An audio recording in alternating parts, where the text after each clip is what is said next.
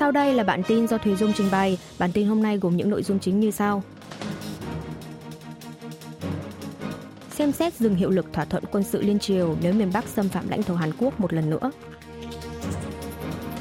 Chính phủ Hàn Quốc công bố đối sách dân sinh dịp Tết Nguyên đán 2023. Việt Nam là đối tác thặng dư thương mại lớn nhất của Hàn Quốc trong năm 2022.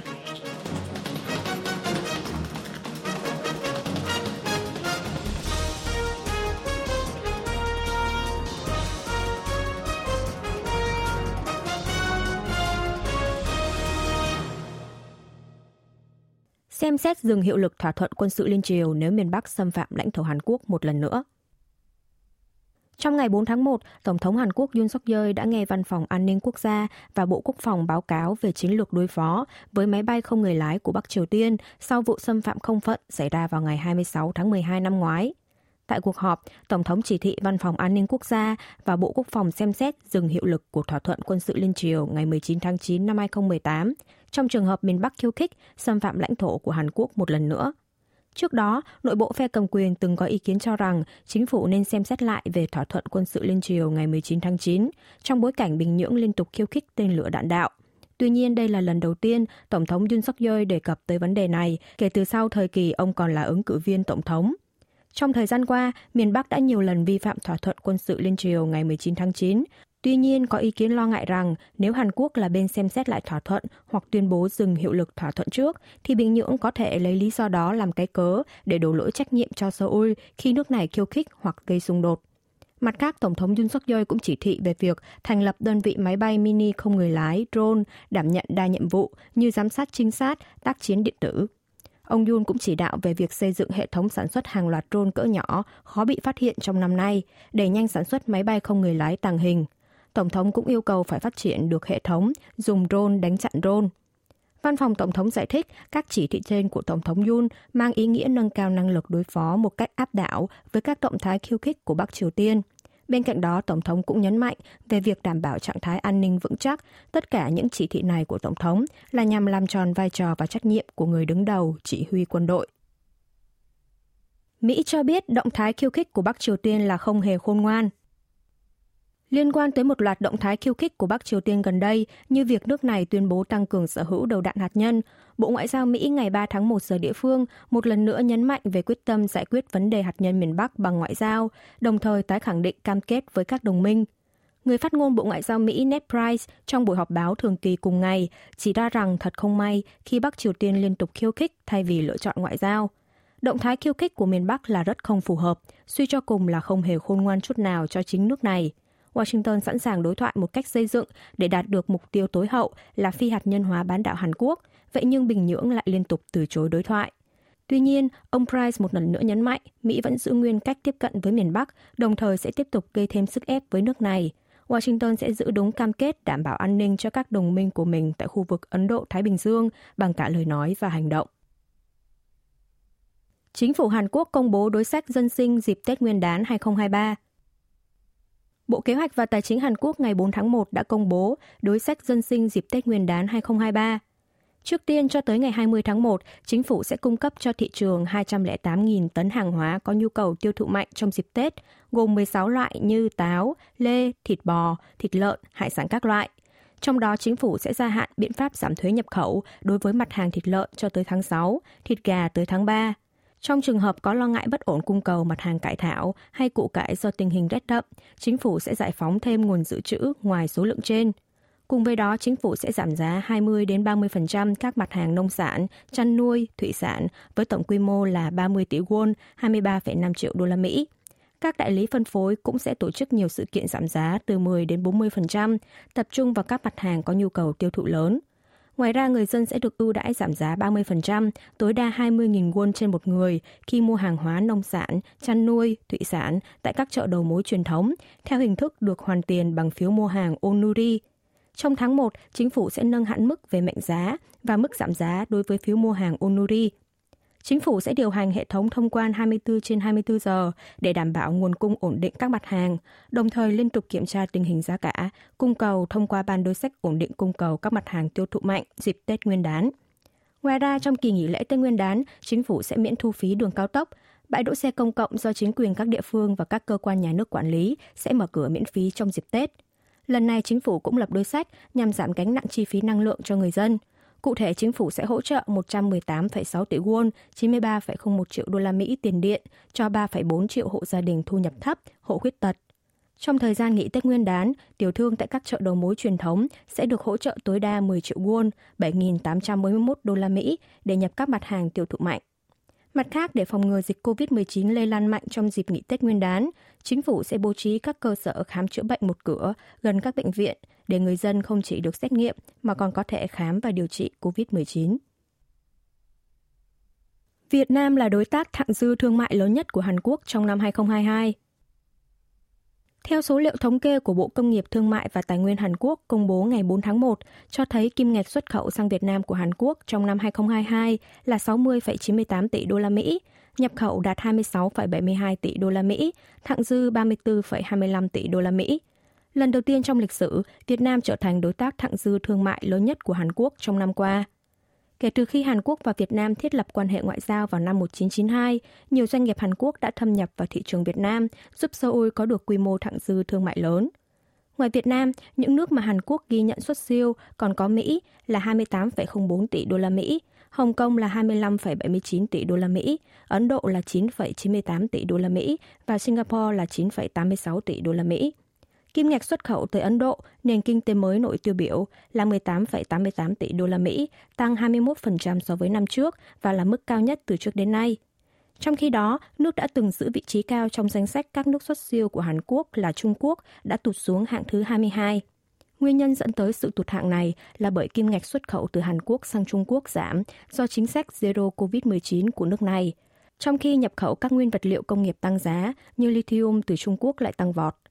Hai quốc gia mà Hàn Quốc nhập siêu lớn nhất trong năm 2022 là đất nước giàu về năng lượng Ả Rập Xê Út và Australia. Tổng kim ngạch xuất khẩu của Hàn Quốc trong năm ngoái, tính từ tháng 1 đến tháng 9, đạt mức cao nhất từ trước đến nay là 683,9 tỷ đô la Mỹ, bước một bậc lên vị trí thứ 6 toàn thế giới. Tuy nhiên, giá năng lượng tăng vọt do chịu hậu quả từ cuộc chiến tranh à, Nga-Ukraine khiến kim ngạch nhập khẩu tăng đột biến, dẫn đến thâm hụt cán cân thương mại, ghi nhận mức kỷ lục là 47,2 tỷ đô la Mỹ. 26% người cư trú ngắn hạn nhập cảnh từ Trung Quốc dương tính với COVID-19. Trong ngày 3 tháng 1, có tổng cộng 1.137 người nhập cảnh từ Trung Quốc vào Hàn Quốc, trong đó 281 người cư trú ngắn hạn đã được xét nghiệm COVID-19 ngay tại sân bay quốc tế Incheon và có 73 người cho kết quả dương tính, chiếm tỷ lệ 26%. Có nghĩa là cứ 4 người nhập cảnh lại có một người mắc COVID-19. Những ca mắc này đã được chuyển tới khu cách ly tập trung.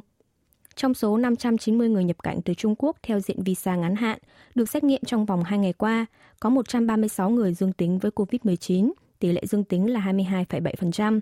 Người Hàn và người cư trú dài hạn có thể rời sân bay mà không phải xét nghiệm, nhưng sẽ phải xét nghiệm khuếch đại gen PCR tại trung tâm y tế trên địa bàn cư trú trong vòng một ngày sau khi nhập cảnh. Nếu bao gồm cả kết quả xét nghiệm của những người này, thì dự kiến số ca mắc từ Trung Quốc sẽ còn tăng cao.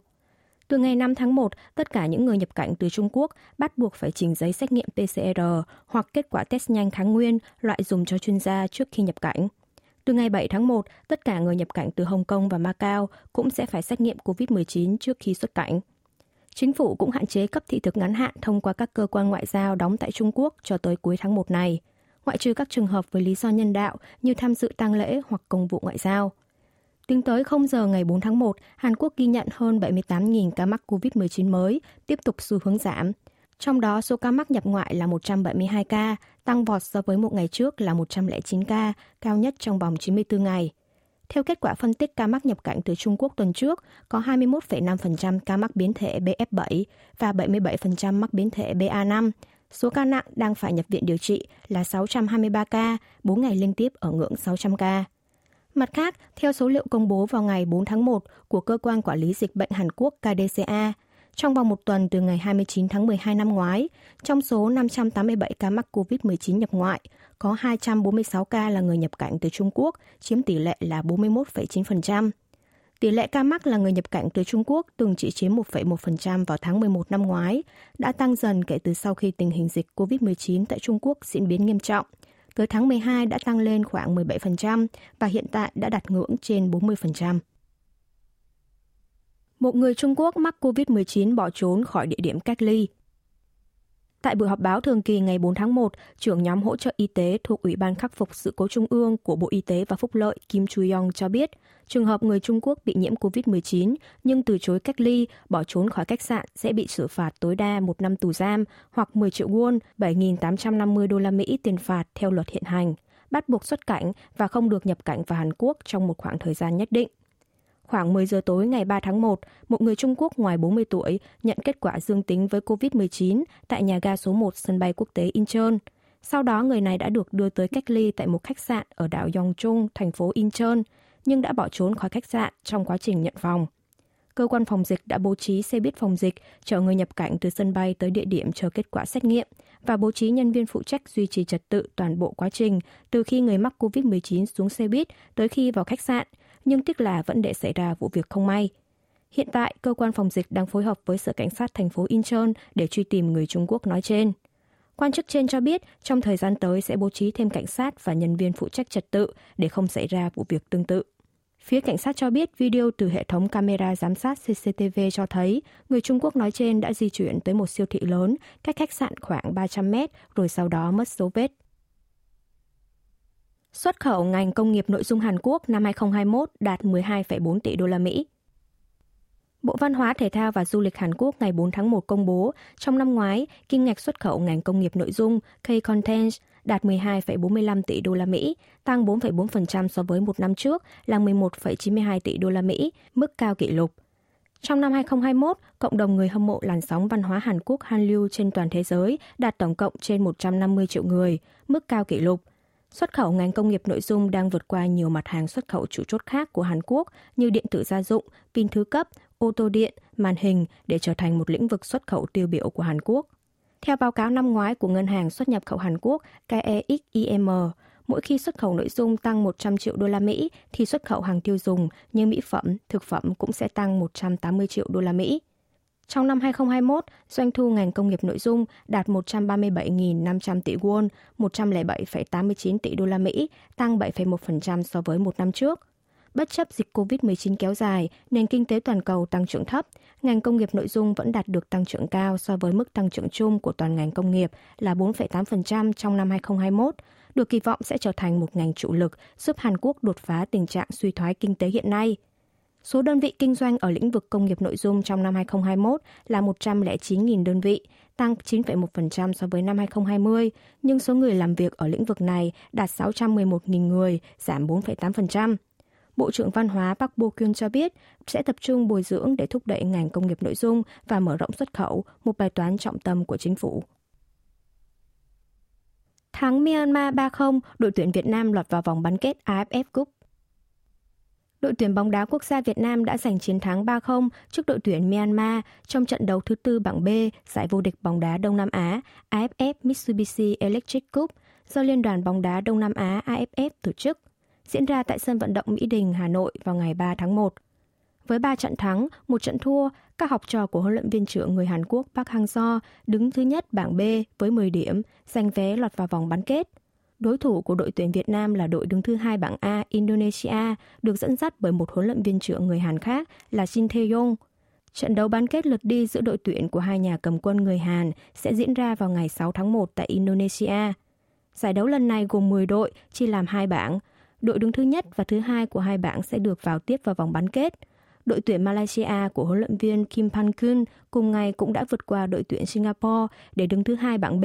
chuẩn bị cho cuộc chạm trán với đội đứng thứ nhất bảng A là Thái Lan trong trận đấu bán kết lượt đi diễn ra vào ngày 7 tháng 1. Vào năm 2018, dưới sự dìu dắt của huấn luyện viên Park Hang-seo, đội tuyển Việt Nam đã giành chức vô địch AFF Cup. Tại giải đấu cuối cùng ra quân với đội tuyển Việt Nam lần này, huấn luyện viên Park Hang-seo đang đặt mục tiêu giành chức vô địch một lần nữa. Sau giải đấu này, ông Park sẽ chính thức khép lại quãng thời gian 5 năm đồng hành cùng bóng đá Việt Nam. Quý vị và các bạn vừa nghe xong bản tin của Đài Phát thanh Quốc tế Hàn Quốc KBS World Radio.